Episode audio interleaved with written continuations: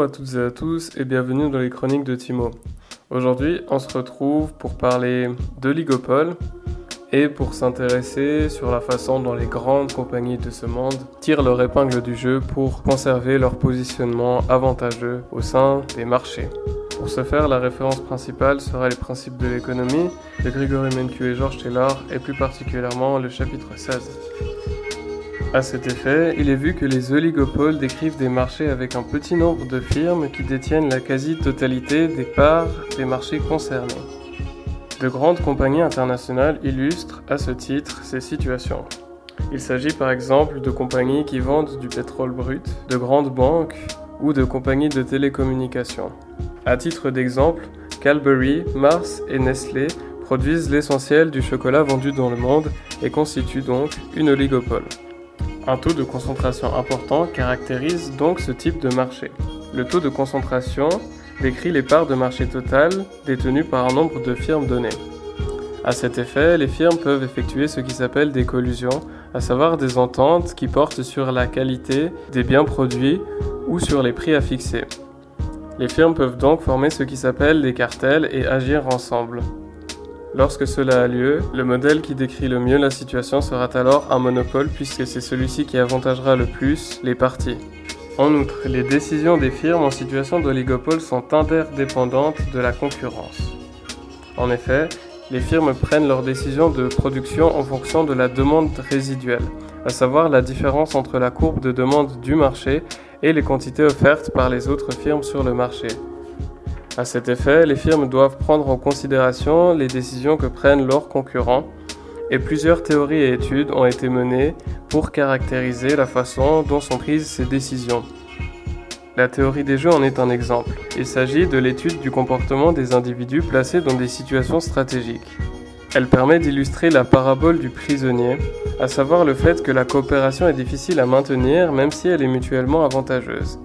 À titre d'exemple, les firmes allouent une part importante de leurs dépenses à la publicité. Elles font de la publicité parce que si elles s'abstiennent de faire de la publicité, elles risquent de perdre leur place au sein de ces marchés. Elles sont donc obligées de le faire parce que leurs concurrents le font.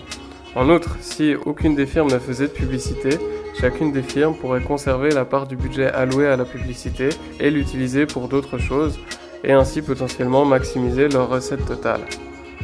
De plus, les fonctions de réaction des firmes sont établies différemment dépendamment du modèle choisi. Les fonctions de réaction sont les décisions que les firmes prennent relatives à un objectif particulier, comme par exemple la maximisation du profit, en réaction avec les décisions que prennent les firmes rivales.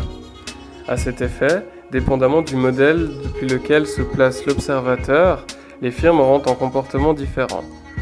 Suivant le modèle selon Cournot, les firmes basent leurs décisions selon le prix que fixent les concurrents, alors que selon le modèle de Stackberry, les firmes basent leurs décisions sur les quantités que produisent les concurrents. Dans un cas comme dans l'autre, les firmes sont en perpétuelle adaptation face à l'évolution des marchés et face aux décisions que prennent les firmes concurrentes. La lutte est donc effrénée au sein de ces marchés qui font à ce titre parfois l'objet d'allégories guerrières. Harvard Business Review, le quotidien français, compare dans ce contexte les firmes en tête des marchés à des champions de boxe. Une récession est un crochet imprévisible qu'il faut encaisser, et une opportunité de croissance est une faille dans la garde de l'adversaire qu'il faut s'empresser de mettre à profit. Alors, outre une allusion poétique à l'impitoyable concurrence qui règne au sein des marchés, l'article met en avant une qualité, l'agilité, s'illustrant à travers trois dimensions et pouvant mettre ses athlètes des chiffres d'affaires au pinacle.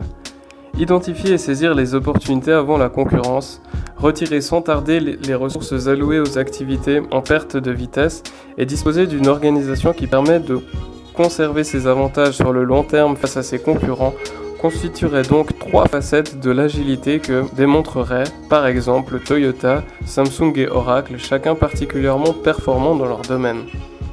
Tout cela montre bien que pour perdurer, il faut disposer de nerfs solides, d'un sens de la décision et d'informations décisives. Alors à ce titre, quelles sources d'informations vous semblent participer activement au succès de vos activités? Pour partager vos réflexions sur le sujet, vous êtes évidemment la bienvenue. En ce qui concerne cette chronique, c'est un plaisir de la réaliser avec vous. C'était Timo, et en attendant la prochaine, je vous souhaite de bien vous porter. Au revoir